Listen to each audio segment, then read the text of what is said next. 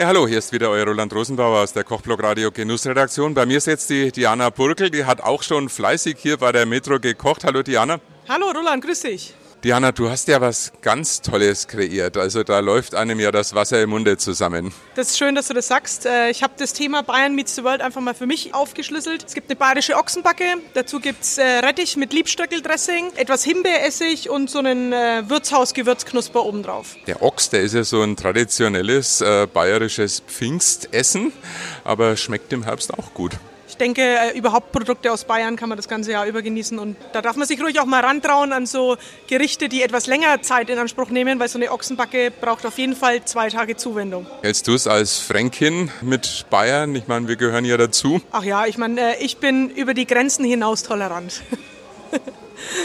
Ja, und wenn man immer ein Wir in Bayern zu sehen ist, also ihr könnt sie auch im Fernsehen sehen, einfach mal ein BR einschalten kann ich auch als Kochblogradio sagen. Da kann man dir so wunderbar über die Schultern schauen. Ja, ich versuche den Leuten ein bisschen nahezubringen, dass man in kurzer Zeit, also jetzt, wenn man nicht gerade Ochsenbacken zubereitet, in kurzer Zeit ein tolles, leckeres, äh, frisches, gesundes Essen auf den Tisch bringt. Und äh, ja, wer Lust hat, äh, nächsten Mittwoch könnte man einschalten. Gleich vormerken, wir bleiben jetzt hier wieder bei der Metro. Auch eine tolle Sache. Es geht ja um was Gutes, Sternstunden für Kinder.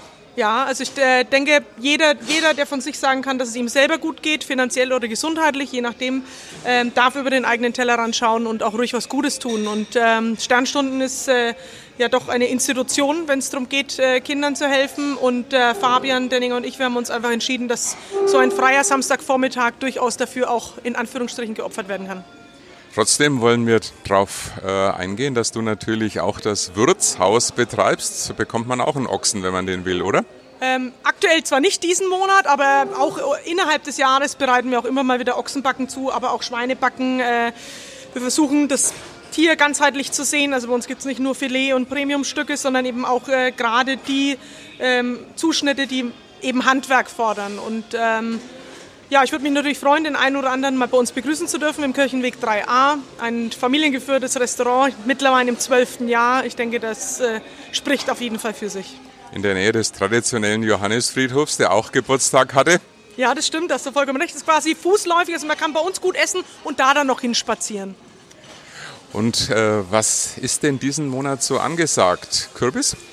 Äh, Kürbis es ja, ähm, aber ähm, also grundsätzlich ist es so, dass wir eben immer versuchen, das, was gerade just in time in bester Qualität ist, äh, eben auf den Teller zu bringen.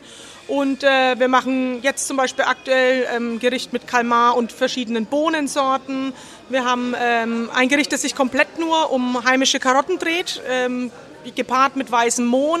Dazu gibt es Brennnessel aus meinem Garten. Also wir haben viel Wildkräuter, die wir eben selber sammeln, ähm, um ähm, ja, da auch alles einfach auszuschöpfen. Also ich denke, da müssen wir mal vorbeikommen und für Kochblock Radio mal aus dem Wirtshaus senden.